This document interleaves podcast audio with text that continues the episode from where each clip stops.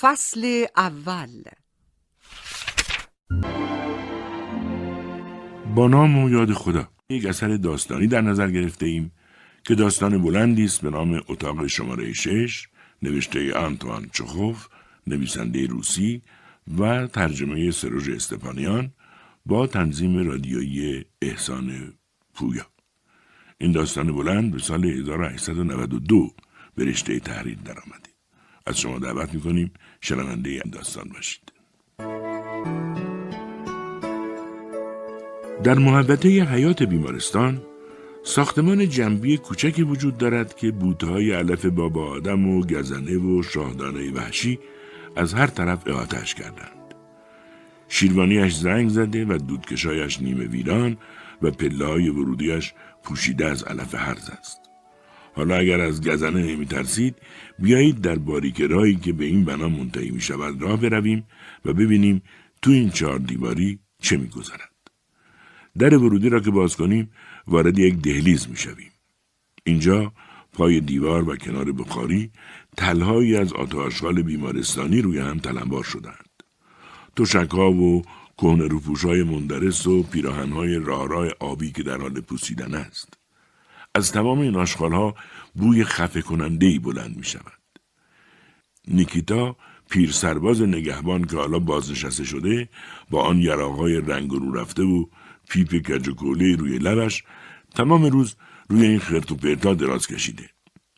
بینی سرخ و ابروهای پرپشتش به قیافش حالت سگ نگهبان گله را می‌دهد. اندامش لاغر و ازولانی است اما هیکلی زورمند و مشتهای بزرگی دارد.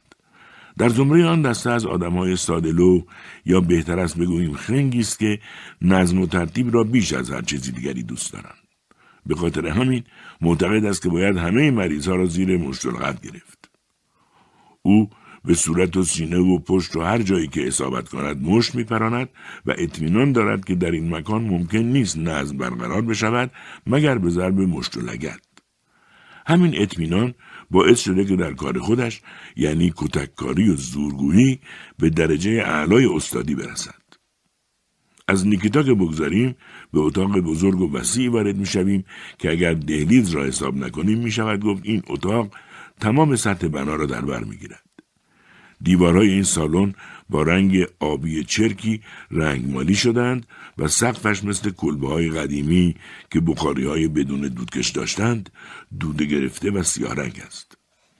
نقش دوده های بخاری روی سقف به مرور زمان سیاهی بزرگی را تنشین کرده که به یک گوشه اتاق شمایل غارهای باستانی را داده.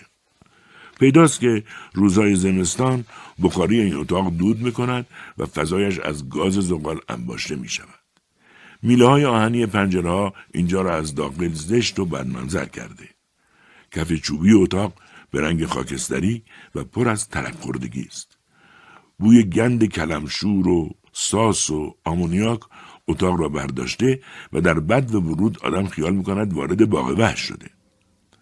تو این اتاق چند نفر با همان پیراهنهای آبی رارا و شبکلاه عهد بوب روی تختهایی نشسته یا دراز کشیدند.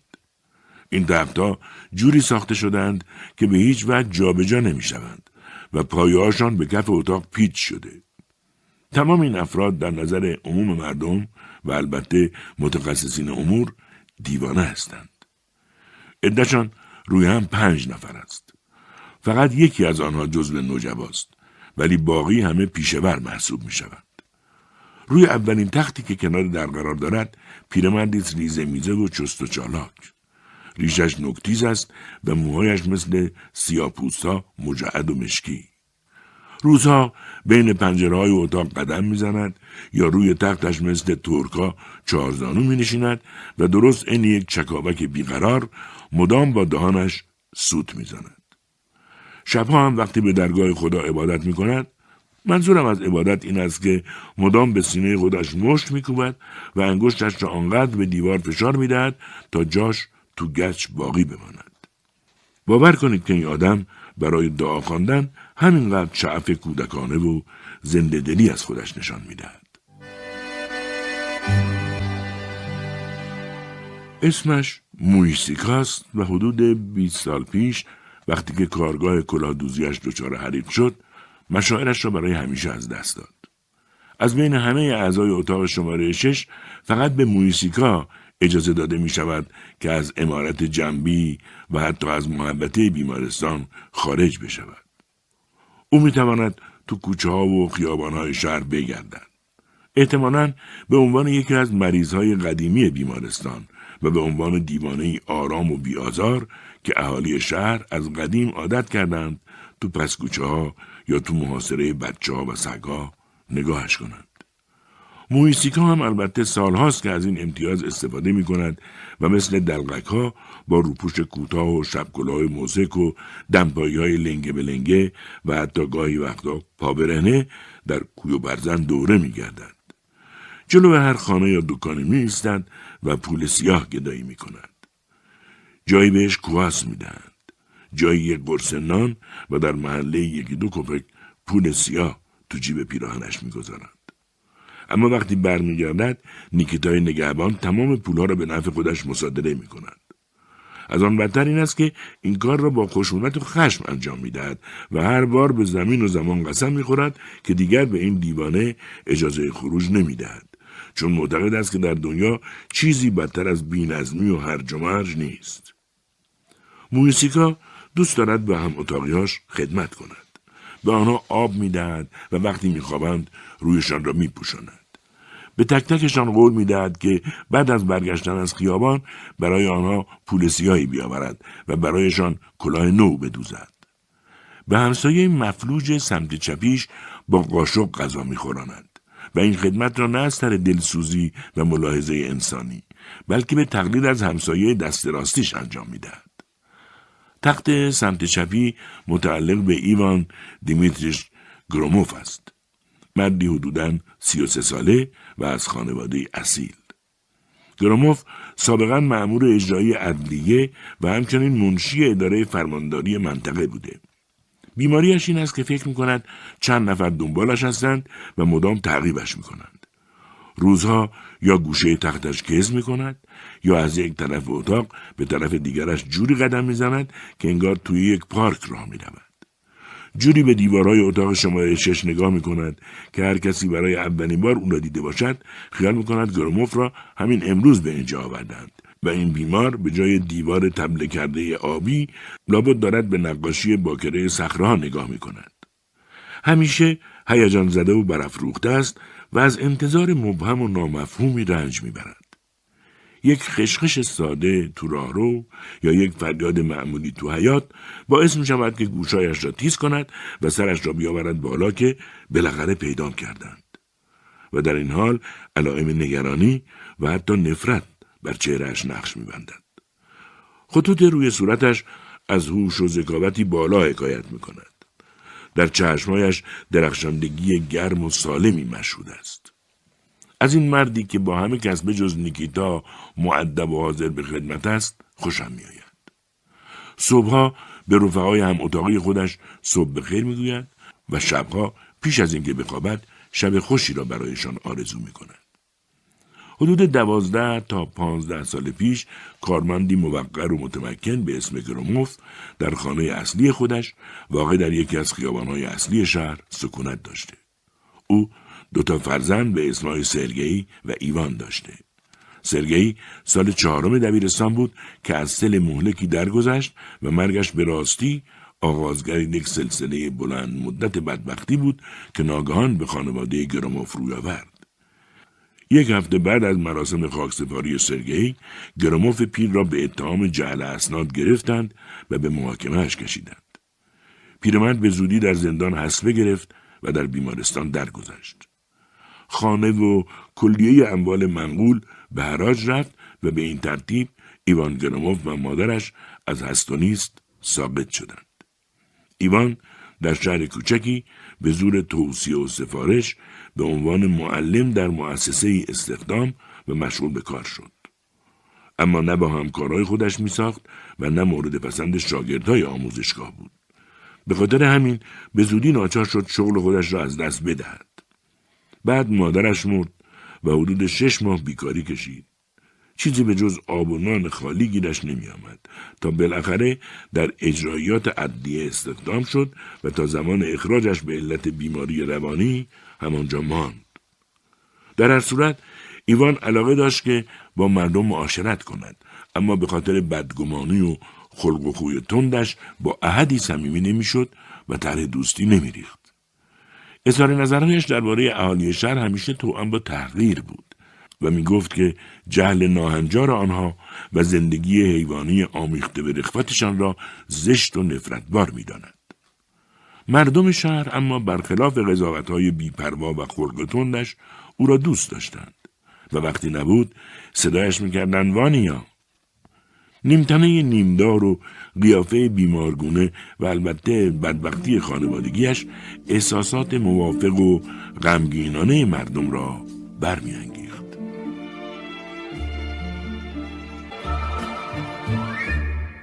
اما گذشته از همه اینها گروموف مردی بود تحصیل کرده و کتاب خوانده. به اعتقاد مردم شهر آدمی همه چیزدان بود و لغتنامه متحرک.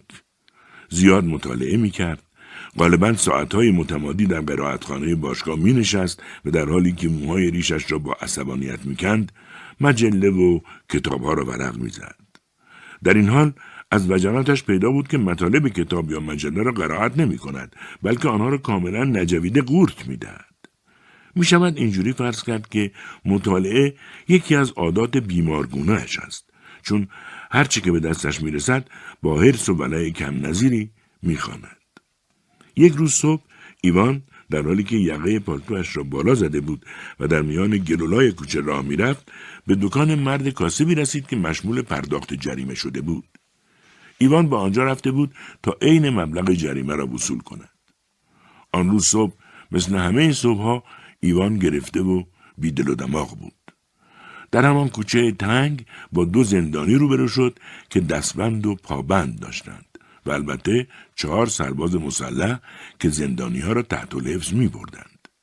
گروموف پیش از این هم با زندانی ها روبرو شده بود و هر بار از دیدن آنها احساس همدردی و ناراحتی کرده بود. اما این بار منظره دو مرد زندانی اثر عجیبی در او گذاشته بود. معلوم نیست چرا دچار این توهم شد که ممکن است او را هم به قل و زنجیر بکشند و درست همینطوری به زندان بیاندازند.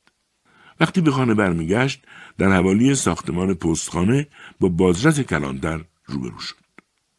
بازرس به او سلام کرد و چند قدمی با او همراه شد.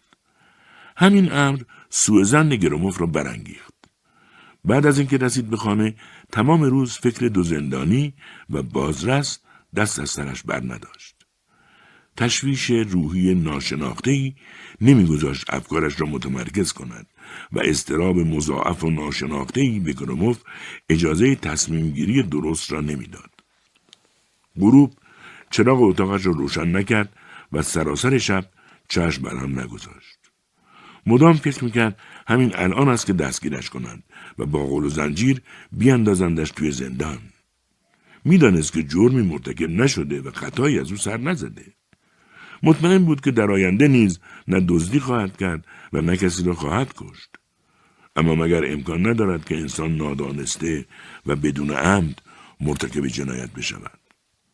آخر مگر تجربه چند صد ساله بشر به ما نمی آموزد که از کیسه گدایی و میله زندان گریزی نیست؟ ایوان گرموف صبح روز بعد با ترس و وحشت از خواب بیدار شد. عرق سردی روی پیشانیش نشسته بود و گلویش از کابوس شب گذشته حسابی خشک شده بود. با این حال یقین داشت که هر آن به سراغش میآیند و بازداشتش می‌کنند. فصل دوم ایوان دیمیتریش گروموف صبح روز بعد با ترس و وحشت از خواب بیدار شد. مدام به خودش تکرار می‌کرد حالا که فکرهای وحشتناک دیشب هنوز دست از سرم بر نداشتن معلوم میشه که یه خبرایی هست وگرنه هیچ دلیلی وجود نداره که اینجور فکرهای بی جهت به مغز آدم خطور کنه. پاسبانی از روبروی پنجره رد شد. گروموف مطمئن بود که کاسه زیر نیم کاسه هست. دو تا آبر به محض اینکه جلوی خانه ایوان رسیدند ایستادند و سکوت کردند. چرا ساکت شده بودند؟ چرا این طرف را نگاه انداخته بودند؟ چرا هر کس رد می‌شد پنجره خانه ایوان را زیر چشمی نگاه می‌کرد و به این ترتیب روزهای رنجاور ایوان دیمیتریچ شروع شده بود.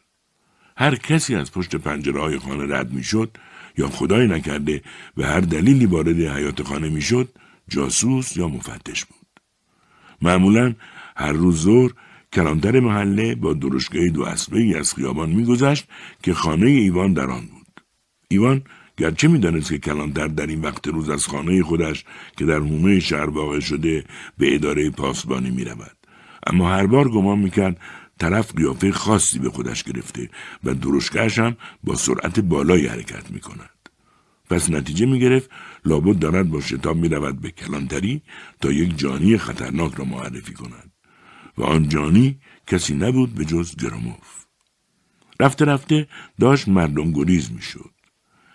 قبل از این هم نوکری کردن تو آن اداره را دوست نداشت اما حالا دیگر تحمل شرایط برایش نفرت آور بود. مدام از این میترسید که کسی یواشکی پولی تو جیبش بگذارد و متهمش کند به رشوه خاری.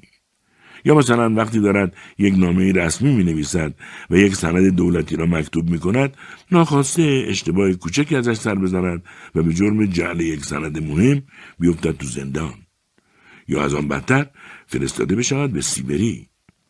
اما عجیب اینجاست که در گذشته ها فکر او هرگز به اندازه امروز ابتکار آفرین و انعطاف پذیر نبود تا بتواند مدام هزار دستاویز و دلیل مختلف ابدا کند تا مبادا به آزادی و حیثیتش لطمه وارد بیاید.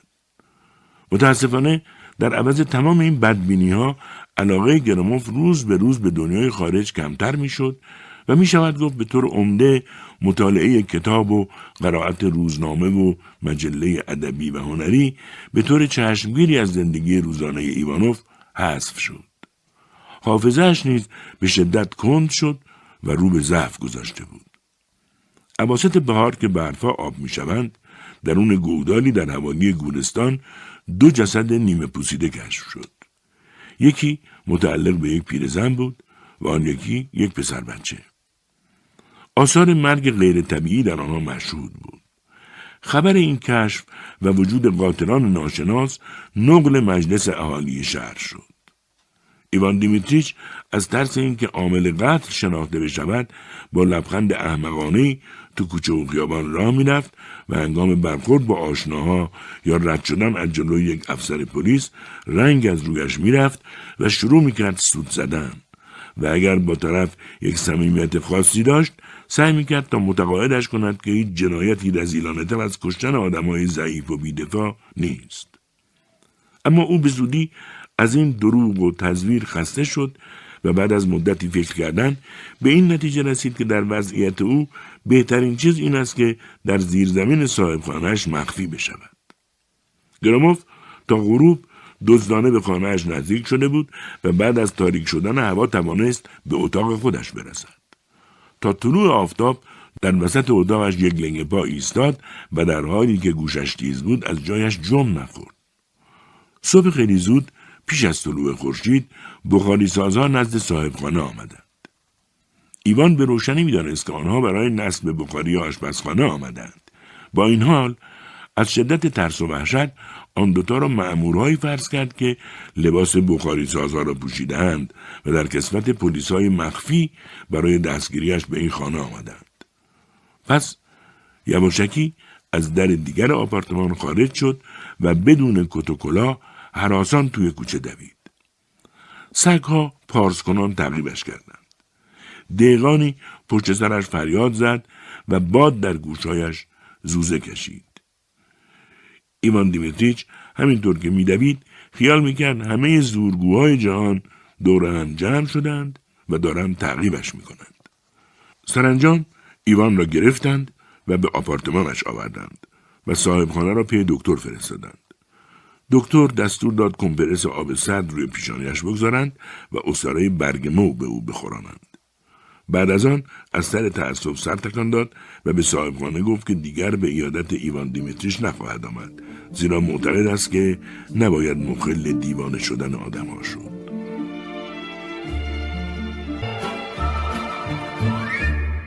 همانطور که پیش از این هم گفته بودم همسایه تخت چپی ایوان دیمیتریچ یعنی موسیقای گدا بود. اما همسایه سمت راستیش دهقانی بود. آنقدر چاق که خیال می‌کردی کاملا گرد است.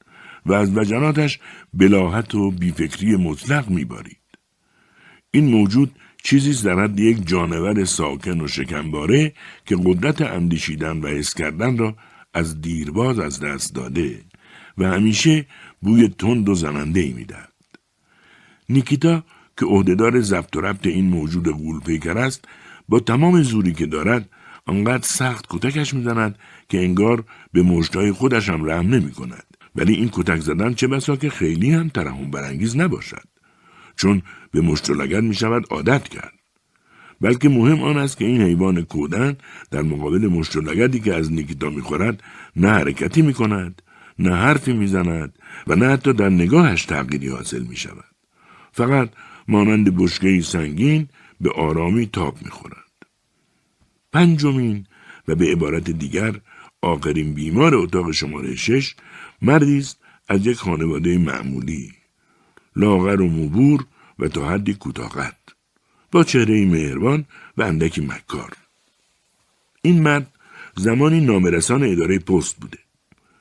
از چشمهای فرزانهش که با شعف به آدم نگاه می کند چنین برمیآید که نباید آنقدر هم دیوانه باشد.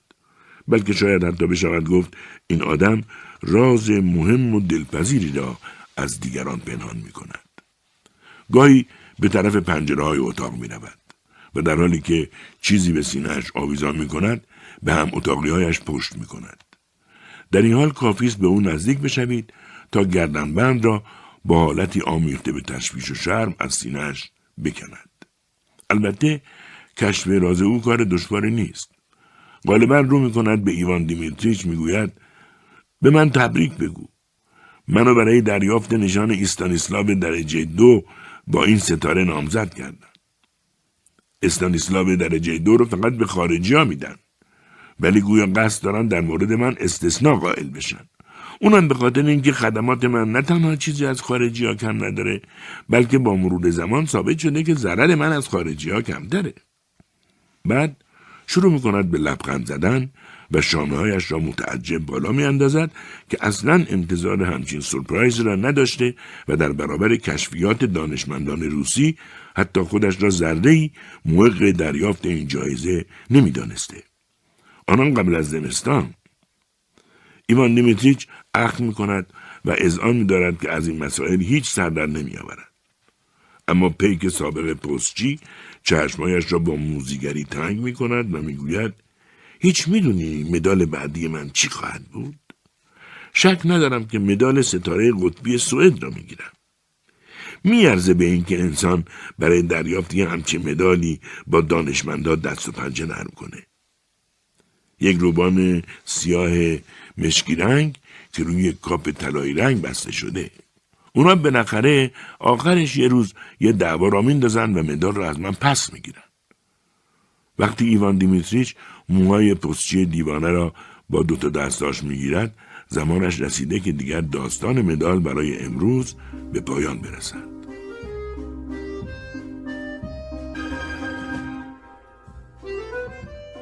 احتمالا هیچ کجای دیگر زندگی کردن به اندازه اینجا سخت نیست.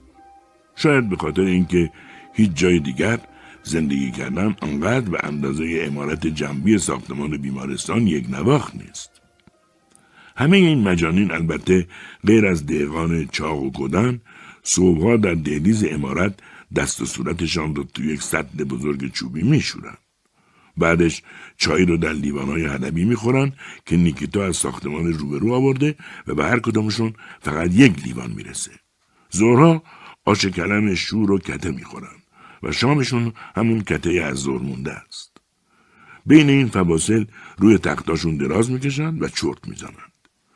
یا از پشت پنجره های اتاق بیرون رو تماشا می کنند. به حال اینجا هر روز همین جوری است.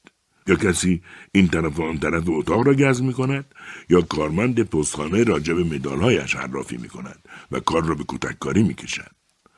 در اتاق شماره شش به ندرت ممکن است با آدم های تازه وارد روبرو بشوید. مدت هاست که دکتر از بستری کردن دیوانه های جدید خودداری می کند. هر دو ماه یک بار سیمون سلمانی به بازدید بخش امراض روانی میآید. نمی‌خواهم توصیف کنم که سر دیوانه ها را چطور می‌زند و نیکیتا در این امر چطوری کمکش می‌کند و اینکه خود مریض ها هر بار با دیدن قیافه بشاش این آرایشگر چطور آشفته حال و هیجان زده می‌شوند. به جز سیمون هیچ کس دیگری به اینجا سر نمی‌زند و مریض ها محکومند که هر روز فقط قیافه نیکیتا را ببینند. اما این اواخر در میان کارکنان بیمارستان شایعه عجیبی پیچیده. راستش این است که شنیده شده گویا دکتر این روزا بیشتر از قبل به اتاق شماره شش سر می‌زند. چه شایعه عجیبی. دکتر ادری یفیمیچ راگین در نوع خودش انسان نیک و شایسته است. می‌گویند در اوان جوانی سخت متدین بوده و قصد داشته به پترزبورگ برود تا در رشته باستانشناسی تحصیل کند. در سال 1863 بعد از تمام کردن تحصیلات متوسطه وارد آکادمی علوم انسانی می شود. اما در این هنگام پدرش که پزشک و جراح بوده پسر را شدیدا مسخره می کند و قاطعانه گوشزد می کند چنانچه او به جرگه باستانشناسا بپیوندد خبری از سهم ارث و همینطور اسم پدر و فرزندی نیست. شاید کسی از صحت و صبح این حرفها اطلاع درستی نداشته باشد. اما خود اندری بارها اعتراف کرده که ذوق و شوقی به علم پزشکی و به طور کلی به علوم مخصوص ندارد. بر تقدیر اندری بعد از فارغ و تحصیل شدن از دانشگاه پزشکی هیچ وقت به رخت و لباس یک باستانشناس در نیامد. او مردی است به ظاهر سنگین و حتی خشن. اندام استوار و بیتناسبش آدم را یاد قهوه خانچی های چاق و بدخلق وسط جاده ها می اندازد. چهرش پوشیده از رگهای آبی است و چشمهای ریز و بینی سرخی دارد. قامتش بلند و وقتی کنارش میستی به نظر میآید که می‌تواند روح هر آدمی را فقط با ضرب یک مشت پرت کند تو آسمان این امر البته با در نظر گرفتن دستای بزرگ و مشتای اندره کاملا امکان پذیر است اما دکتر سلوک ملایم و محتاطی دارد جوری که دو دست لباس را بیشتر از ده سال است که می پوشد. روی هم رفته از حیث رخت و لباس می شود گفت که آندری به دکتر جماعت شباهتی ندارد. با همان لباسی که صبح می پوشد از مریضا دیدن می کند. با همان لباس غذا می خورد و بدتر از آن به مهمانی می رود. ولی دلیل این شلختگی نه خصت و نه لعامت است. بلکه تنها دلیل این کار دکتر بی کامل به سر و وز و در کل زندگیش است. فصل سوم روزی که اندره یفیموویچ به این بیمارستان آمد تا مشغول به کار بشود انجمن پزشکان ده وضع اسفناکی داشت بوی گند و عفونت راروها و اتاقهای مریضخانه را جوری پر کرده بود که نمی‌شد نفس کشید مستخدمان بیمارستان، پرستارها و حتی بچه هایشان در یک اتاق میخوابیدند که اتاق مریض ها محسوب می‌شد. روزگار همه از دست سوسک و سیاه شده بود. مخصوصا این مرض در بخش جراحی تب سرخ که بر اثر عفونت یک جراحی دیگر ایجاد می‌شد بیداد می‌کرد.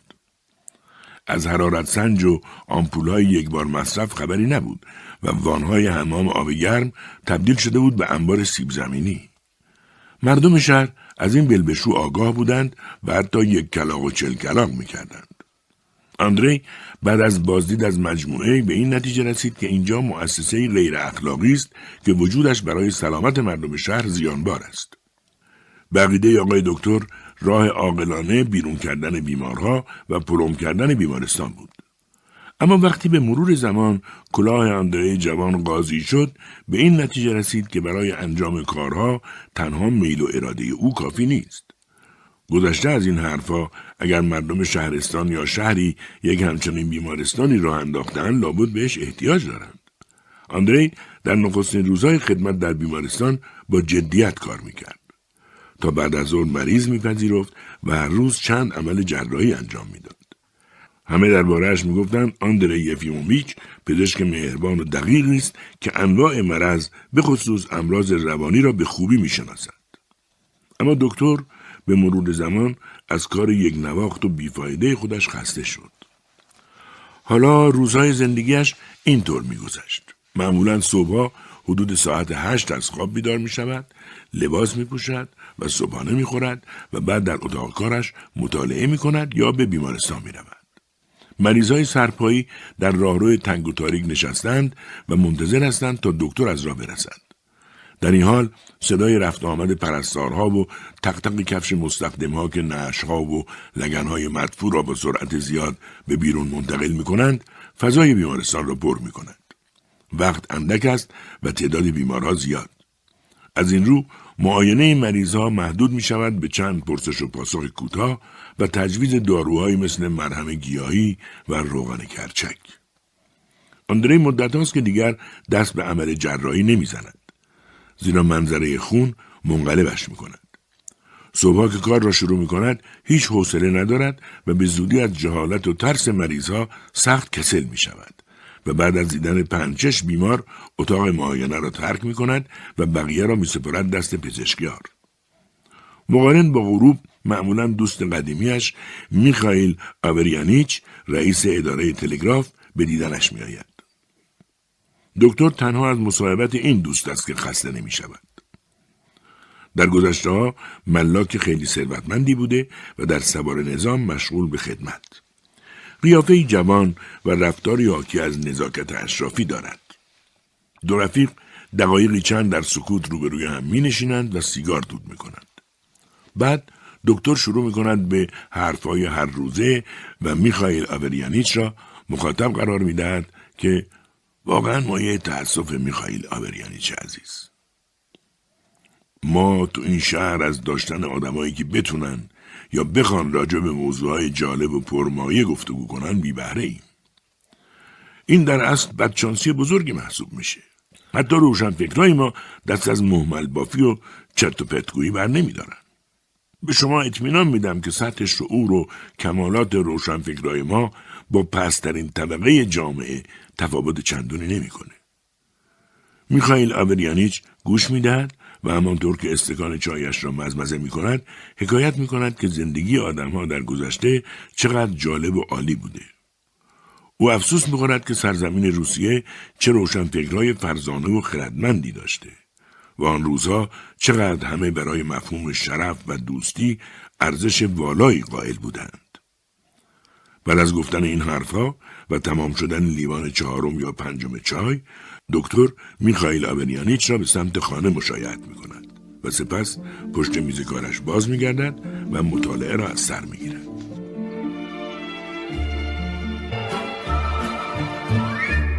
هر بار که صدای زنگ ساعت دیواری در اتاق کار میپیچد دکتر به پشتی مبل می‌دهد و چشمایش را میبندد تا کمی فکر کند در این حال ناگهان تحت تاثیر اندیشه های والایی قرار می‌گیرد که بعضا تو کتاب ها به چشم می‌خورند. اندری ترجیح می‌دهد به گذشته نفرتبارش فکر نکند و حتی حالش هم خیلی فرقی با گذشته ندارد. او نیک می‌داند که در زمانی که این اندیشه ها به اتفاق زمین به دور خورشید میچرخد در فاصله چند قدمی اقامتگاهش یعنی در امارت اصلی بیمارستان عدهای در چنگال بیماری و کسافت و عفونتهای جسمانی دست و پا می‌زنند و رنج می‌برند گزارش های آماری حاکی از این است که در سال گذشته دوازده هزار بیمار به مریضخانه مراجعت کردند و به عبارت دیگر دوازده هزار نفر فریب خوردند. با این حال امور بیمارستان درست مثل 20 سال پیش و به طور کلی بر پایه دزدی و رسوایی و شاید ناهنجاری استوار است. دکتر خوب می‌داند که در اتاق شماره شش پشت آن میله های قطور آهنی نیکیتا مریضها را زیر مشتلگرد می‌گیرد و موسیقای خل هر روز راهی کوی و برزن می شود و از آدمها گدایی می کند. از طرف دیگر دکتر از ترقیات و تحولات شگرف علم پزشکی در 20 سال گذشته خبر دارد. زمانی که دانشجوی رشته پزشکی بود خیال می‌کرد به زودی علم طب به سرنوشت کیمیاگری و متافیزیک دچار خواهد شد. اما حالا وقتی شبهایش را با مطالعه مجله های تبابت میگذراند پیشرفت سریع این علم هیجانش را برمیانگیزد. راستی هم این چیزها بیشتر به یک انقلاب میماند. حالا جراحها به لطف داروهای جدید ضد عفونی کننده از پس عملهای جراحی غیر ممکن برمیآیند. پزشکای معمولی تو شهرستان ها هم به خودشان جرأت می‌دهند مفصل زانو را بشکافند و از بین صد مریض وخیم معده‌ای فقط یک نفر تلف می شود. بیماری سنگ مسانه به مرض چنان پیش پا افتاده بدل شده که حتی مجلات طبی هم چیزی دربارهش نمی نویسند. امروز دیگر مرسوم نیست که بر سر دیوانها آب سرد بریزند و پیراهن مخصوص تنشان کنند. در این عصر با عقل باخته ها به شیوه انسانی سلوک و رفتار می شود. و حتی بنا به نوشته روزنامه ها برای آنها مجالس رقص و نمایش به راه می اندازند. در اینجا دکتر همیشه چشمایش را باز می کند و از خودش می‌پرسد که چی بشه؟ فایده این حرفا چیه؟ وقتی ماهیت امر رو نه داروی ضد عفونی تغییر داده و نه کشفیات پاستور و دیگران. برای دیونها نمایش ترتیب میدن اما اونها رو آزاد نمی‌کنن. پس همه این حرفا مفته و در حقیقت بهترین درمانگاه شهر وین با این بیمارستان فرق چندانی نداره. به اینجا که می‌رسد سر دکتر روی کتاب سنگین می شود و وقتی ساعت دیواری سه بعد از نصف شب را اعلام می کند دکتر به اتاق خوابش می رود بدون اینکه لحظه خواب به چشمایش بیاید.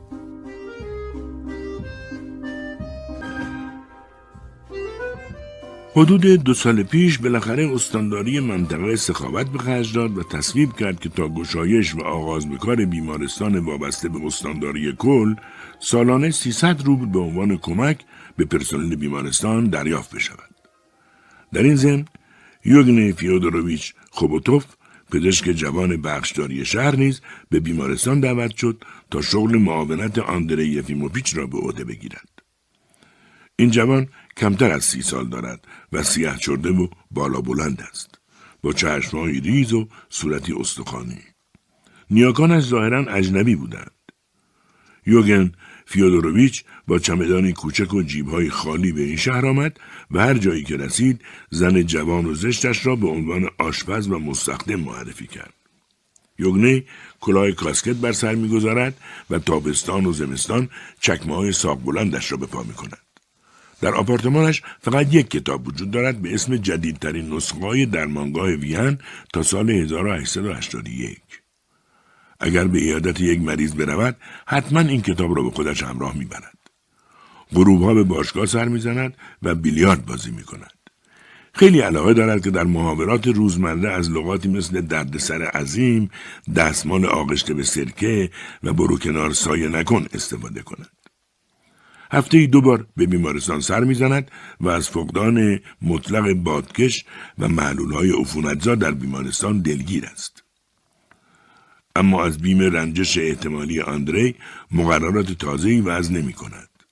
او فکر می کند آندری چیزی نیست به جز یک شیاد پیر که حالا باید از قبل این بیمارستان ثروت کلانی به جیب زده باشد. در نهان به آندری حسادت می کند و هر لحظه حاضر است پستش را تصحب کند. در اواخر ماه مارس در یک غروب بهاری که برفا آب شده بود و چکاوکها تو حیات بیمارستان هیاهو را انداخته بودند دکتر از آپارتمان خودش بیرون آمد تا میخائیل آوریانیچ را تا دم در حیات مشایعت کند. دکتر از نیکتای نگهبان خواست که برای موسیکای درخواست یک جفت چکمه نو بدهد و از لای در اتاق شماره شش ایوان دیمیتریچ را دید که روی تخت خودش دراز کشیده است. ایوان ناگان دکتر را باز شناخته بود و از شدت خشم سراپا مرتعش شد. از تختش پایین آمد و با چهره برافروخته و چشمهایی از حدقه بیرون زده نعره کشیده که پس بالاخره دکتر پیدا شد. آیون به همه تبریک میگم. این مار پیر لعنتی بالاخره سر کلش پیدا شد. اگه تا همین فردا پس فردا تشریف مبارکش را نمی آورد خیال می‌کرد تا حالا باید گذاشته باشن سینه قبرستون. بعد با آشفتگی و هیجان که پیش از این در اتاق شماره شش دیده نشده بود داد زد این مار لعنتی رو باید کشت. حتی سزاوار کشتن هم نیست. باید تو چای مسترا انداختش. کسی که از حال بیماراش خبر نداشته باشه باید تو میدون شهر شلاق بخوره. جلو چشم تمام مردم. اندری که این همه را شنیده بود از دهلیز وارد ورودی اتاق شد و به نرمی از ایوان دیمیتریچ کروموف پرسید چرا می‌خوای منو بکشی؟ ایوان دیمیتریچ در حالی که قیافه تهدید کننده به خود گرفته بود و به طرف دکتر می‌رفت روپوشش را دور خود پیچید و فریاد زد. برای اینکه تو دزدی حقباز و جلادی. اندری با لبخندی آمیخته به شرم و احساس گناه گفت آروم بگیر. به شما اطمینان میدم که تا به حال دزدی نکردم. و در مورد باقی اتهامام دارید مبالغه می‌کنید. من چند روزی تو خونه مونده بودم تا اوضاع مزاجیم بهتر بشه. گراموف هنوز عصبانی بود. گفت چرا منو مرخص نمی کنی؟ اندری انگار این جواب را برای بار هزارم به گراموف داده باشد گفت برای اینکه شما مریض هستی.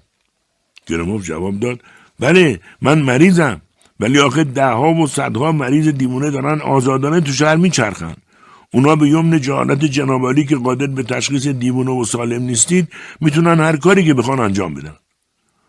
آن روز گفتگوی آنها حدود دو ساعت دیگر ادامه پیدا کرد و از قرار معلوم گروموف توانسته بود آندری را سخت تحت تاثیر بگذارد از آن پس بود که دکتر هر روز صبح و بعد از ظهر به اتاق شماره شش می‌رفت و گفتگویش با ساکنان این اتاق معمولا تا غروب به طول می انجامید. ایوان دیمیتریش گروموف در روزهای نخست از دکتر دوری می‌کرد و به اصلانیت او بدگمان بود. اما رفته رفته به دکتر خو گرفت و جای رفتار تند و خشونت آمیز سابق به سلوکی آمیخته با ادب و مدارا روی آورد. فصل چهارم به زودی در بیمارستان شایع شد که پای اندره یفیموویچ به اتاق شماره شش باز شده. احدی نمی‌توانست سر در بیاورد که چرا این اتفاق افتاده. نه نیکیتای نگهبان، نه سرپزشکیار و نه حتی هیچ پرستاری نمی‌دانست چرا اندری به اتاق شماره شش می رود. یا اگر ساعتها تو اتاق می نشیند موضوع صحبتش چیست. اگر می‌خواست مداوا کند چرا نسخه نمی نوشت یا داروی چیزی تجویز نمی کرد. خلاصه رفتار آندری خیلی عجیب و غریب شده بود. تنها معاشرش یعنی میخائیل آبریانیچ تلگرافچی دیگر اغلب تو آپارتمان دکتر پیدایش نمی‌کرد. حتی مستقدم هم ابراز نگرانی می‌کرد چون دکتر این روزها بیشتر برای صرف نهار خانه نمی آمد و حتی قرصهایش را به موقع نمی‌خورد. در اواخر ماه جوان روزی دکتر خوبوتوف برای انجام کاری به دیدن آندره یفیموویچ رفت و چون او را در آپارتمانش پیدا نکرد دوباره به بیمارستان برگشت. خبر دادند که دکتر پیر به یادت بیماران روانی رفته. هنگامی که خوبوتوف وارد دهلیز امارت شد صدای ایوان گراموف دیوانه را شنید که با لحنی آمیخته به خشونت می‌گفت من و شما هرگز به هم جوش نمی‌خوریم. محاله بتونید منو به خودتون هم عقیده کنید. شما به طور کلی با واقعیت آشنایی ندارید. شما چیزی به اسم رنج را نمی‌شناسید و درست مثل زالو در کنار رنج آدمای دیگه خون میمکید. اما من از روزی که چشمم به این دنیا باز شد تا همین امروز یه بند رنج کشیدم و حتی یه روزم نبوده که با عذاب زندگی نکنم. پس درسته اگه بگم که من خودم رو در سطحی بالاتر از شما می‌دونم. در اصل من از هر حیث خبرتر و واردتر از شما. اصلا شما مگه کی هستید؟ شما برای من هیچ ارزشی ندارید و همینطورم من برای شما. پس نتیجه می‌گیریم که این معادله به هیچ وجه درست از در نمیاد. آندره پیر به تصور اینکه ایوان گنوموف نمی‌خواهد منظورش را بفهمد به آهستگی و با لحنی آمیخته به تأثیر گفت بنده به هیچ وجه قصد ندارم عقایدم رو به شما تحمیل کنم. موضوع اصلا این نیست جانم. این مسئله که شما درد کشیدید و من نکشیدم به هیچ وجه مطرح نیست. رنج و شادی هر دو خیلی زود گذرن. وقتی داریم با هم صحبت می‌کنیم اونا رو به امان خدا میسپاریم. مسئله در اینه که من و شما می‌تونیم فکر کنیم. ما در وجود همدیگه آدمایی مثل خودمون می‌بینیم. یعنی کسایی که می‌تونن فکر کنن و داوری کنن. این یعنی اینکه ما می‌تونیم یه روزی ایجاد همبستگی کنیم. هر چقدرم که با هم اختلاف نظر داشته باشیم. دوست من کاش می‌دونستید از این همه جهالت و بیاستعدادی و کن ذهنی آدما چقدر به تنگ اومدم. کاش می‌دونستید که هر بار با شما حرف می‌زنم چقدر حالم بهتر میشه. گراموف شما آدم فرزانه ای هستید و هر بار که باهاتون هم صحبت میشم حقیقتا لذت می‌برم. خوبوتوف لای در را کمی باز کرد و درون اتاق را نگاهی انداخت. دکتر پیر و ایوان گرموف دیوانه که شبکلاه آبی سرش بود کنار هم روی تخت نشسته بودند. مرد دیوانه را دید که شکلک در میآورد شانههایش را بالا میاندازد و پیراهن بلند بیمارستانیش را مدام دور خودش میپیچد. در حالی که دکتر بی حرکت نشسته و سرش را پایین انداخته. خوبوتوف شانه بالا انداخت. پوسخندی زد و نگاهش را به نیکیتای نگهبان انداخت. فردای آن روز خوبوتوف به اتفاق پزشکیار به پشت در اتاق شماره چش آمد. هر دو در دهلیز ایستادند و گوش تیز کردند. خوبوتوف هنگامی که از امارت خارج می‌شد خطاب به پزشکیار کرد و گفت پدر بزرگمون انگار عقلش را پاک از دست داده. سرگی خوشبوش آیی کشید و در حالی که چاله های پر از آب و گل را دور می‌زد تا مبادا چکمه های براق و واکس خوردهش به گل آغشته بشود گفت خداوند تمام بندگان گناهکارش را میبخشه. راستش رو بخواهید جناب خوبوتوف اعتراف می‌کنم که از مدتها پیش انتظار این وضع را داشتم.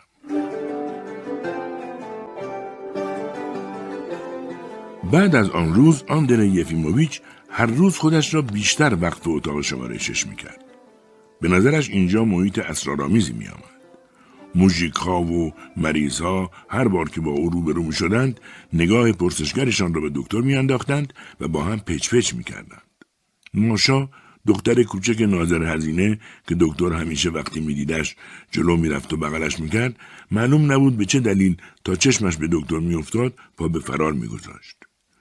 میخائیل آوریانیچ رئیس تلگرافخانه حالا دیگر وقتی به حرفهای دکتر گوش می‌داد نمی‌گفت کاملا صحیح میفرمایید بلکه با پریشانی و تشویشی مبهم زیر لب ممن می‌کرد که بله بله بله. و در این حال نگاه اندیشناک و غمگینش را به او میدوخت. میخائیل بدون هیچ علت خاصی به دوستش توصیه می‌کرد که مراقب سلامتیش باشد و از آنجایی که مرد آدابدان و نکته سنجی بود سعی می‌کرد در حاله ای از کنایه و استعاره این پیام را به دوستش منتقل کند. در این میان همکار و رئیس آندره دکتر خوبوتوف هم دو سه بار به دیدنش آمد و توصیه کرد که از نوشیدن قهوه زیاد پرهیز کند تا شاید وضعیت خوابش روبراتر بشود. پیشنهاد داد که دکتر بیشتر در منزل بماند و بعد از همه این حرفها معلوم نبود چرا سرش را به تأسف تکان می‌دهد و زیر لب چیزی زمزمه می کند. البته این را هم باید گفت که دکتر خوبوتوف در ملاقات آخرش برای آندری بروم پوتاس تجویز کرد. در ماه اوت آندری از رئیس انجمن شهر نامه دریافت کرد. طرف از دکتر خواسته بود برای مذاکره درباره امر مهمی به انجمن شهر مراجعه کند. وقتی آندره یفیموویچ در موعد مقرر به انجمن رفت، دید فرمانده پادگان نظامی، رئیس آموزشگاه دولتی، یکی از اعضای انجمن و دکتر کوبوتوف به همراه مرد فربه و موبوری که دکتر خطابش می‌کردند در آنجا حضور دارند. این آقای دکتر با اسمش که به سختی می‌شد فکر لهستانی باشد در مؤسسه اصلاح نژاد اسب واقع در سی کیلومتری شهر شاغل و ساکن بود و قصد داشت چند روزی در شهر بماند. بعد از سلام و تعارفات متداول همگی دور میز نشستند. عضو انجمن شهر رو به کرد و گفت ما اینجا یه نامه داریم راجع به مؤسسه‌ای که تحت سرپرستی شماست. آقایان همه معتقد هستند که محل داروخانه بیمارستان در ساختمان اصلی تنگ و کوچیکه و راه حلش انتقال داروخانه به یکی از های جنبی تخصیص داده شده. اندری یفیموویچ لحظه ای فکر کرد و گفت حق با شماست. به حال چاره جز انجام تعمیرات نیست. اگه مثلا امارت واقع در نبش ساختمان یعنی اتاق شماره شش رو مبدل به داروخانه کنیم به نظر من باید حداقل 500 روبل هزینه تعمیرات و نوسازی داشته باشیم که خودش خرج گذاف و بیوده ایه. چند دقیقه سکوت حک فرما شد. بعد آندری آرام آرام به سخنش ادامه داد. بنده این افتخار را داشتم که حدود ده سال پیش گزارش کنم که بیمارستان در وضع فعلی در حکم تجملی است خارج از استطاعت شهر. ساختمان بیمارستان در سال 1840 بنا شده و در اون زمان از وسایل و امکانات امروزی خبری نبوده. البته که شهر ما اصولا برای احداث بناهای غیر ضروری و مشاغل زائد هزینه سنگین رو متحمل میشه. بنده بر این باورم که در شرایط و ترتیبات دیگری با این پول می‌شد دو تا بیمارستان مجهز را انداخت. عضو انجمن شهر با حرارت گفت آی دکتر بیایید این شرایط و ترتیبات دیگر رو به وجود بیاریم. آندره ادامه داد بنده پیش از این افتخار دارم که گزارش کنم بهتر تشکیلات بهداری و مریضخونه کلا زیر نظر انجمن باشه. من دیگه برای همچین کاری خیلی پیر شدم. در این هنگام باز سکوت مرگاوری تمام اتاق را گرفت. کسی از در پشتی با سینی چای وارد شد. فرمانده پادگان دچار تشویش مبهمی شده بود. دستش را روی میز دراز کرد و دست اندری را گرفت و گفت آقای دکتر این روزا ما رو پاک فراموش کردید. مثل راهبه ها زندگی می‌کنید. لابد از معاشرت با آدمایی مثل ما دچار دلتنگی میشید. بعد همگی اظهار عقیده کردند که هر انسان معقول و متینی قاعدتا باید از زندگی در چنین شهری خسته و دلتنگ بشود. شهری که در آن نه از تئاتر خبری است نه از موسیقی و کنسرت.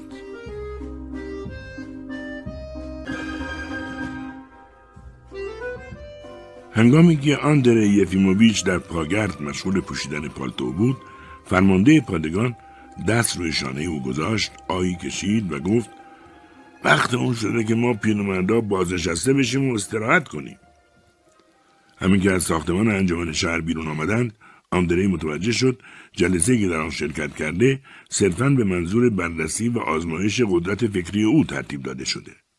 سالهایی که ازش پرسیده بودند به خاطر آورد و چهرهش برافروخته شد. برای اولین بار در سراسر عمر خودش به حال علم پزشکی احساس تأثیر و تأسف عمیقی کرد یادش آمد که پزشکها چطور لحظه ای پیش او را مورد آزمایش قرار داده بودند و با خودش گفت اینا در گذشته ای نچندان دور ناسلامتی درس روانپزشکی خوندند و در امتحان قبول شدند. پس این همه جهالت از کجا نشأت می‌گیره؟ چرا کمترین شناختی از این علم ندارند آندری برای اولین بار در زندگی خودش را خشمگین و تحقیر شده یافت. عصر همان روز میخائیل آبریانیچ به آپارتمان او آمد و بدون اینکه سلام و احوال پرسی کند به آندری یفیموویچ نزدیک شد. هر دو دست او را بین دستای خودش گرفت و با لحنی آکنده از هیجان گفت دوست عزیز جان من ثابت کنید که من رو دوست خودتون می‌دونید و به صداقتم ایمان دارید. بعد بدون اینکه اجازه حرف زدن به دکتر بدهد ادامه داد من شما رو به عنوان یک مرد تحصیل کرده و خوشقلب دوست دارم. خوب گوش بدید ببینید چی میگم. علم طب و قوانین اون پزشکا رو مکلف می‌کنه که حقیقت را از شما مخفی کنند ولی من به شیوه نظامی ها رک و پوسکنده میگم شما مریض هستید دوست عزیز من را ببخشید ولی این مسئله حقیقتیه که همه اطرافیان شما از خیلی وقت پیش متوجه شدن یک ساعت قبل سرپزشک بیمارستان به من می‌گفت که شما برای بازیافتن سلامتیتون احتیاج مبرم به استراحت و تفریح دارید. یک هفته بعد به آندر یفیموویچ پیشنهاد شد استراحت کند و به عبارت دیگر استعفا بدهد. او این پیشنهاد را با کمال خونسردی قبول کرد و هفته بعد هم به اتفاق میخائیل آبریانیچ در کارسگاه پستی نشسته و آزم نزدیکترین ایستگاه راهن بود. در تمام طول این سفر دکتر قدم می‌زد سیر و سیاحت می‌کرد و آزادانه هر کجا که دلش می‌خواست می‌رفت اما او فقط یک احساس داشت دلخوری از همسفرش میخائیل آبریانیچ دلش می‌خواست فقط یک دم تنها بماند و اندکی بیاساید کاش می‌شد برای یک لحظه از دوستش جدا بشود و تنهایی یک دیوان چای بخورد اما آوریانیچ وظیفه خودش می‌دانست که به هیچ وجه دوستش را تنها نگذارد و تا حد مقدور وسایل سرگرمیش را فراهم کند. دکتر این وضع را تا دو روز تحمل کرد. اما روز سوم به دوست خودش گفت که ناخوش است و خیال دارد سرتاسر سر روز را در خانه بماند.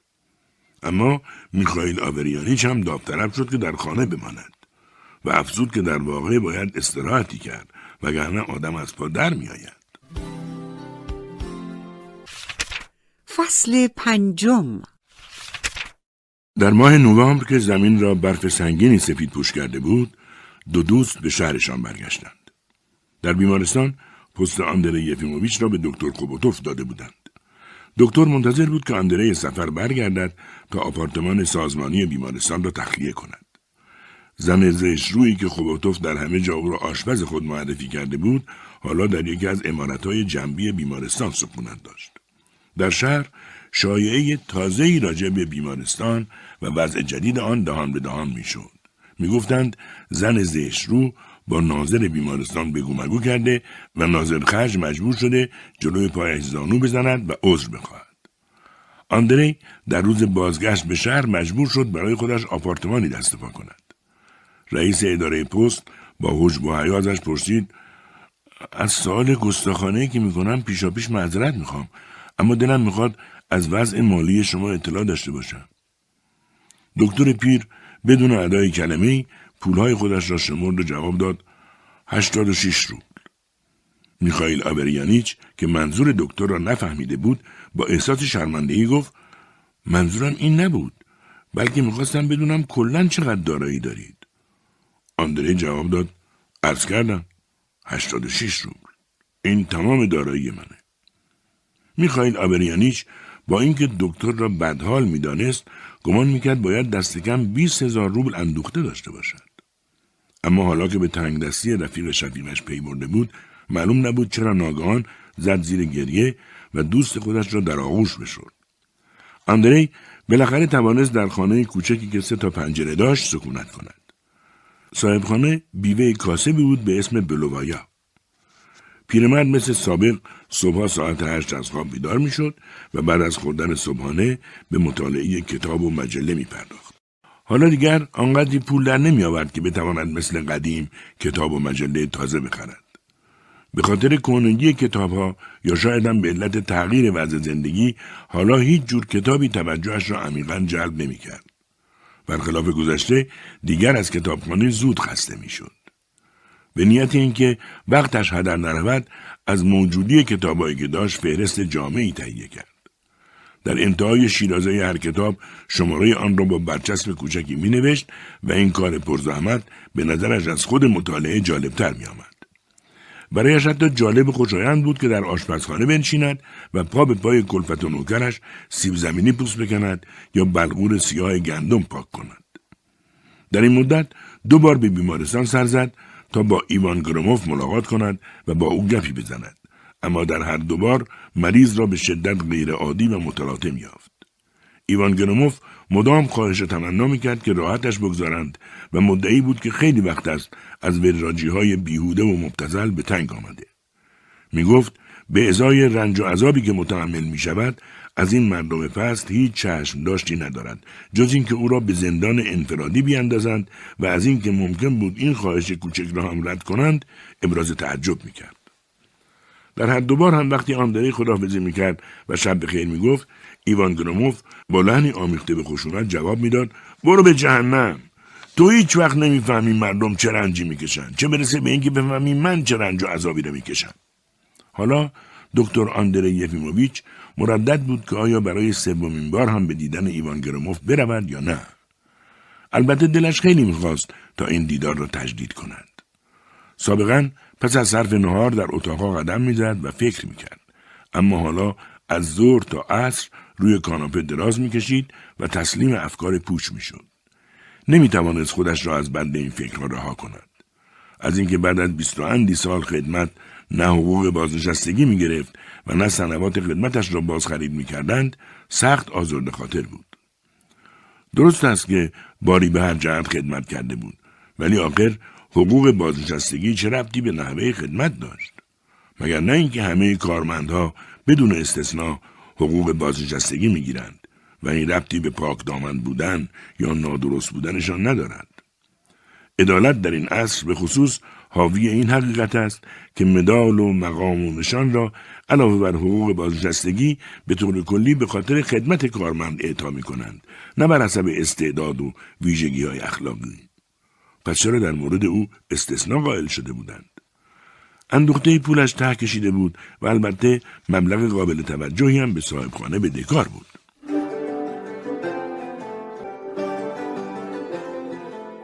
آندره یفیموویچ از اینکه مردم راحتش نمیگذاشتند دلگیر بود. دکتر خوبوتوف وظیفه خودش می‌دانست که هر از گاهی به همکار بیمارش سری بزند و هر بار که به دیدنش می‌رود شیشه کوچکی پر از بروندوپاس و مقداری قرص روانچینی به او بدهد آندری از همه چیز او متنفر بود. از وجناتش از لحن ناخوشایند و آمیخته به تکبرش و از کلمه همکارش. رئیس اداره پست تلگراف هم خودش را مکلف می‌دانست که به دوست قدیمیش سر بزند و او را به هر نحوی سرگرم کند. همیشه با بیقیدی ساختگی به دیدنش میآمد و خنده های بیجا و زورکی تحویلش می‌داد. آبریانیچ هر بار به نحوی سعی می‌کرد دکتر پیر را متقاعد کند که از وجناتش پیداست که حالش بهتر شده و بیماریش رو به بهبود است اما آندری از برخوردش می‌فهمید که وضعش برای این دوست قدیمی سخت معیوس کننده است. با اینکه وضع آندری را می‌دانست هنوز بدهی سفرش را وصول نکرده بود و به همین خاطر میکوشید هرچه بلندتر قهقهه بزند و داستانهای خندهداری تعریف کند دکتر در حضور او معمولا روی کاناپه دراز می‌کشید و با دندانهای برهم فشرده به حرفهای او گوش می‌داد. در این حال خشمش مانند لایه‌ای رسوبی رفته رفته روی هم انباشته می‌شد. طوری که بعد از هر ملاقات وقتی می‌خواست با دوستش دست بدهد احساس می‌کرد لایه های رسوبی روی هم تلمبار شدند و همین الان است که به علقومش برسند و راه نفسش را بند بیاورند. یکی از این بعد از ظهرها وقتی میخائیل آبریانیچ به دیدن دکتر آمده بود دم در به دکتر خوبوتوف برخورد آنها با هم وارد امارت شدند و دکتر پیر برای استقبالشان به زحمت از جایش بلند شد. میخائیل آبریانیچ سر صحبت را باز کرد و گفت امروز عزیزم رنگ رخسارتون خیلی بهتر از دیروزه. به خدا قسم که شما خیلی سرحالتر شدید. خوبوتوف نیز خمیازه کشان گفت همکار عزیز دیگه وقتشه که شفا پیدا کنید. مطمئنم که خودتونم از این وضع خسته شدید. به نظر من وضعی که دچار شدید خیلی اهمیت نداره. لازم نیست این مسئله رو بغرنج کنید و از این بابت غصه بکنید. میخائیل آبریانیچ قاه قاه کنان دست خودش را بر زانوی دوستش گذاشت و گفت من و دکتر حالا حالا با هم کار داریم. تابستون آینده به خواست خدا می‌خوایم بزنیم بریم قفقاز. اونجا هر روز خدا از سواری می‌کنیم. تازه از قفقاز هم که برگردیم می‌خوایم عروسی را بندازیم. این را گفت و چشمکی به خوبوتوف زد. بعد ادامه داد بله برای دوست عزیزمون زن می‌گیریم. دومادتون می‌کنیم دوست عزیز. اندری یفیموویچ ناگهان احساس کرد که لایه های رسوبی راه نفسش را بستند. قلبش با شدت عجیبی شروع به تپیدن کرد. جوری که مجبور شد از جایش بلند بشود و شتابان به سمت پنجره برود. بدون اینکه اختیار کلامش را داشته باشد گفت چقدر مبتذر حرف می‌زنین آقایون. واقعا متوجه نیستید که چه محملاتی سرهم می‌کنید. آندری می‌خواست با لحن معدبانه و ملایمی به گفته خودش ادامه بدهد اما مشتهای بی اختیار گره شدهش را بالای سر برد و در حالی که سرخ شده بود با صدای غیر معمولی بانگ زد همین الان راحت هم بذارید. هر دوتون از خانه برید بیرون. همین الان. میخائیل آبریانیچ و خوبوتوف شتابان از جایشان بلند شدند و با نگاهی که سراسر حیرت و بهد بود به آندری زل زدند. دکتر پیر همچنان فریاد می‌زد هر دوتون برید بیرون کودنا نه به دوستی تو احتیاج دارم نه به دواهای این احمق تازه به درون رسیده. پزشکار جوان و رئیس اداره پست سراسیمه و مشوش به همدیگر نگاه کردند و به طرف در خروجی واپس رفتند. آندری شیشه قرص خوبوتوف را به همان طرف پرد کرد و شیشه در برخورد با چارچوب در با صدای زنگداری شکست. اندره یفیموویچ به دهلیز دوید و باز فریاد زد گورتون رو گم کنید احمقا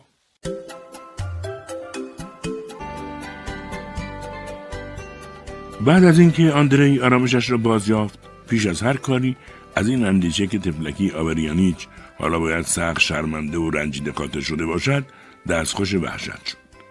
پیش از این هرگز چنین اتفاقی نیفتاده بود. پس عقل و نزاکتش کجا رفته بود؟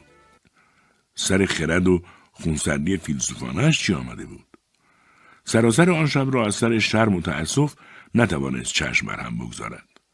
مقارن با ساعت ده صبح روز بعد به پستخانه رفت و از میخائیل آبریانیچ عذرخواهی کرد.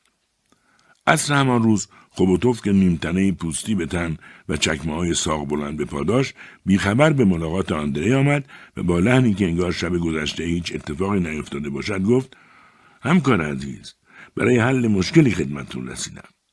اومدم شما رو به یک جلسه مشاوره پزشکی دعوت کنم. دعوتم رو قبول می‌کنید؟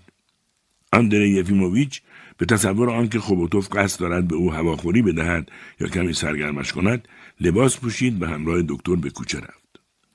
تو راه از سرش گذشت که شاید خوبوتوف می‌خواهد که دکتر پیر درآمدی داشته باشد. از فرصتی که دست داده بود تا بتواند عمل زشت شب قبل را رفع رجوع کند خوشحال بود. از قرار معلوم دل خوبوتوف به حال دکتر پیر سوخته بود. اما این همه نزاکت از آدم بیفرهنگی مثل او بعید بود. اندره یفیموویچ پرسید پس مریضتون کجاست؟ خوبوتوف جواب داد تو بیمارستانه. مدت هاست که قصد داشتم به شما نشونش بدم مورد خیلی جالبیه اون دو وارد حیات بیمارستان شدند از ساختمان اصلی گذشتند و به طرف امارت مخصوص بخش دیوانگان رفتند بین راه هیچ معلوم نبود که این سکوت مرگاسا بین آنها از کجا می آید.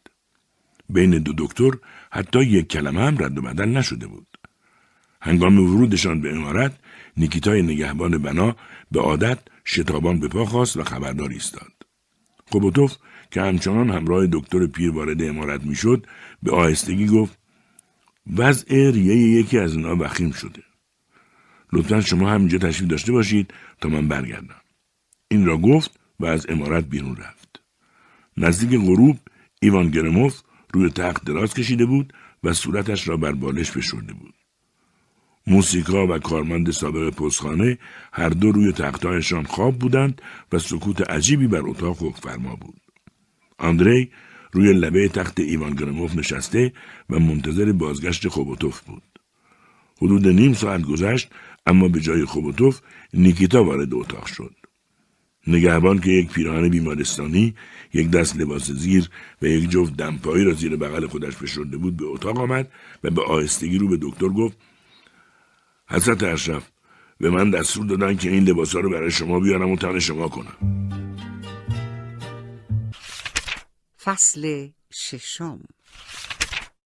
نیکیتای نگهبان با اشاره به تختی که از قرار معلوم ساعتی پیش به اتاق آورده شده بود گفت آندره یفیموویچ عزیز این تخت شماست. قصه نخورید به خواست خدا شفا پیدا می‌کنید. آندری ناگهان به همه چیز پی برده بود. بدون ادای کلمه به سمت تختی رفت که نگهبان نشان داده بود و روی آن نشست. اما همین که دید نیکیتا ایستاده و منتظر است بلند شد و لباسهایش را با کمک نگهبان عوض کرد. زیر شلواری بسیار کوتاه و پیراهنش خیلی بلند بود. روپوش مخصوصش هم بوی ماهی دودی می‌داد. نیکیتا لباسهای قدیمی دکتر را زیر بغل زد و از اتاق خارج شد. آندری همچنان که با احساس شرمندگی روپوش را دور تن خودش میپیچید و در جامعه هایی که پوشیده بود خودش را به یک زندانی شبیه می‌کرد. در این حال با خودش فکر کرد مگه دیگه فرقی می‌کنه. چی میشه اگه بپوشیش؟ فراک نظامی یا فرنچ مخصوص پزشکا چه فرقی با این لباس می‌کنه؟ نمی‌دانست ساعتش چه شده و به سر دفترچه یادداشت و قوطی سیگارش چی ممکن بود آمده باشد شاید تا آخر عمر نتواند دیگر کت شلوار رو جلیقه بتن کند. اتفاقی که رخ داده بود در بد و امر خیلی عجیب و حتی غیرقابل درک مینمود. آندری هنوزم معتقد بود بین آپارتمان اجاره سازمان و اتاق شماره شش هیچ تفاوتی وجود ندارد. زیرا دنیا و هرچه که هست را پوچ و بیمعنی میانگاشت. با این وجود پایش یخ کرده بود و دستایش میلرزید. از فکر اینکه به زودی ایوان گراموف دیوانه از خواب بیدار می شود و دکتر را در چنین کسوتی می بیند دچار حراس شده بود. پس بلند شد و چند دقیقه راه رفت و باز روی تخت نشست. نیم ساعت و باز نیم ساعت دیگر همانجا نشست و از ملال به تنگ آمد. آخه چطور ممکن است انسان بتواند مثل این آدمها یک روز یا یک هفته و حتی یک سال در این اتاق سر کند بعد دوباره بلند شد و کمی قدم زد و باز هم نشست.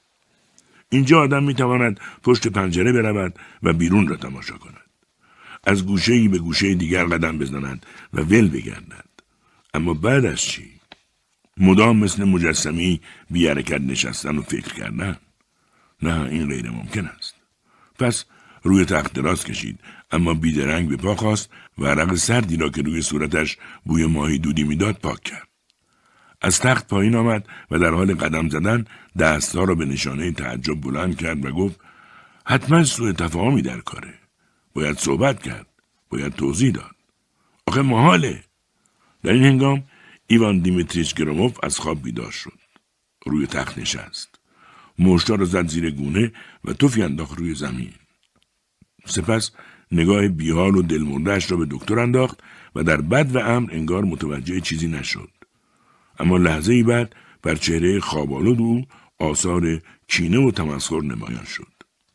یکی از چشما را بست و با صدایی گرفته و خوابالود گفت پس بالاخره شما را آوردن اینجا جانم. واقعا خوشحالم.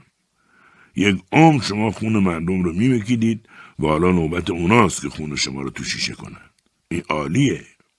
آندری که از اظهار نظر او دچار وحشت شده بود گفت فقط یه سوء تفاهم کوچیکه. ایوان گرموف باز روی زمین توف انداخت و روی تخت دراز کشید. زیر لب قرولند کنان گفت در ازای درد و رنج انسان تلخ و مایه تأسفه که پایان زندگی چیزی به جز مرگ نصیبش نمیشه. نه پاداشی و نه صحنه شبیه به پایان یک اپرا با یه صخره با شکوه در چنین پایانی بالاخره نوبت به موژیکا می‌رسه که بیان و دست و پای جنازه رو بگیرن کشون کشون ببرنش به زیر زمین. البته اشکالی نداره. شاید اون دنیا خوشی نصیب ما بشه. اما ممکنه که به سایه تبدیل بشیم و برگردیم تا این کسافت ها را حسابی بترسونیم.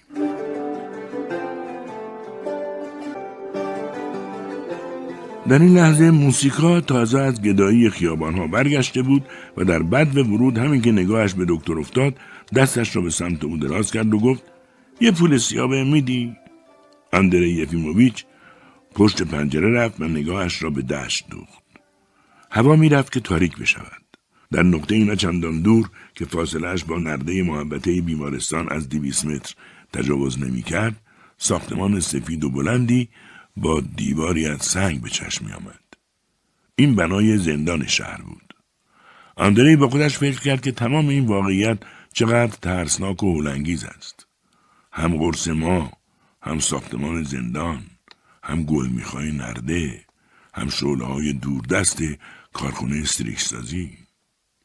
کسی پشت سر آندری آهی کشید و وقتی دکتر سرش را به عقب برگرداند مردی را روبروی خودش دید با نشانها و مدالهایی که روی سینهاش میدرخشید مرد تبسمی بر گوشه لب داشت و موزیانه چشمک می‌زد آندری سعی می‌کرد به خودش بقبولاند که نه قرص ما حراس انگیز است نه ساختمان زندان و نه لبخند مرد موزی سعی کرد فکر کند آدمهای غیر دیوانه هم مدال و نشان به سینه می‌زنند با تمام وجود می‌خواست باور کند که گذشت زمان همه چیز را میپوساند و به خاک مبدل می‌کند. ناگان دچار یأس و درماندگی شدیدی شد و با دو دست خود به میله های پنجره چنگ انداخت. اما میله ها وانه دادند و محکمتر از آن بودند که جاکن شوند.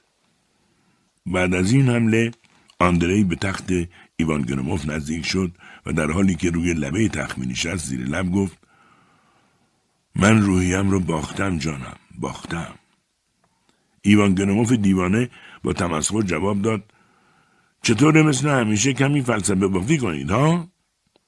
دکتر پیر با لحن آدمی که بخواهد گریه کند یا ترحم مخاطبش را برانگیزد جواب داد بله یه آدم میاد یه روزی گفتی که در روسیه اصلا فیلسوف وجود نداره به جاش تا دلت بخواد آدمای بیاردش و وراج در حال فلسفه بافی هستند.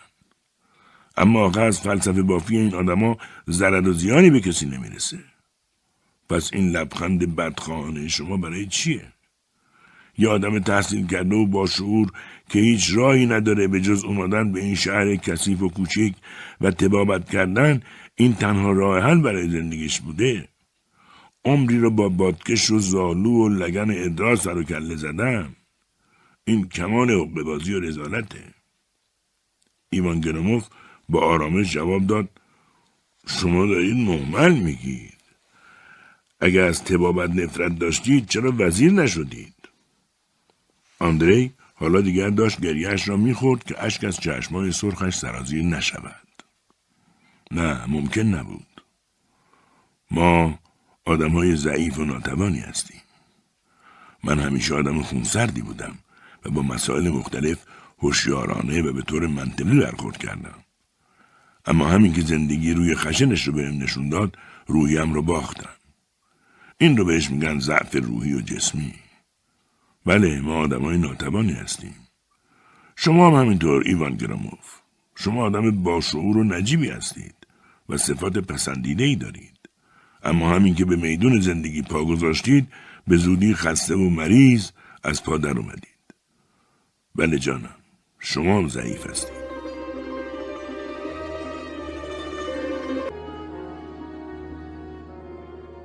با فرارسیدن شب گذشته از ترس و دلازردگی احساس سمج دیگری مدام آندری را اذیت می‌کرد. سرانجام پی برد که این آرزه ناشی از عدم دسترسی به سیگار روزانه است. پس رو به ایوان گراموف کرد و گفت من اینجا نمیمونم جانم. من نمی‌تونم این وضع تحمل کنم. دکتر سپس به سمت در رفت و آن را باز کرد. اما نیکیتا در یک چشم هم زدن بلند شد و راه را بر او سد کرد و گفت کجا میرید؟ گفتم که متاسفانه نمیشه جایی برید. دکتر با دست پاچگی جواب داد می‌خوام تو حیات قدم بزنم. فقط یه دقیقه. نیکیتا گفت نمیشه. و به کمک دو دست و یک زانو آندره یفیموویچ را به سوی در پرتاب کرد. مشت محکمی به صورت او زد و در را به شدت بست و از پشت به آن تکیه داد. سر دکتر پیر گیج رفت و به نظرش آمد که موجی عظیم و شور به شوری آبهای دریا او را به کام خود می‌کشد. در واقع هم تعمی شور دهانش را پر کرده بود. بدون شک از دندانهایش خون را افتاده بود. دستهایش را به گونه ای که انگار بخواهد روی آب شنا کند در هوا تکان داد و به یکی از تختها چنگ زد. دمی بعد سکوت حک فرما شد. نور رنگ پریده محتاب از لای میله های آهنی پنجره به درون اتاق تابید و سایه مشبک آن مانند تور بر کف اتاق پهن شد. راستی که وحشت آور بود. آندری روی تخت دراز کشید و نفس را در سینه حبس کرد. با ترس و لرز منتظر این بود که بازم کتکش بزنند.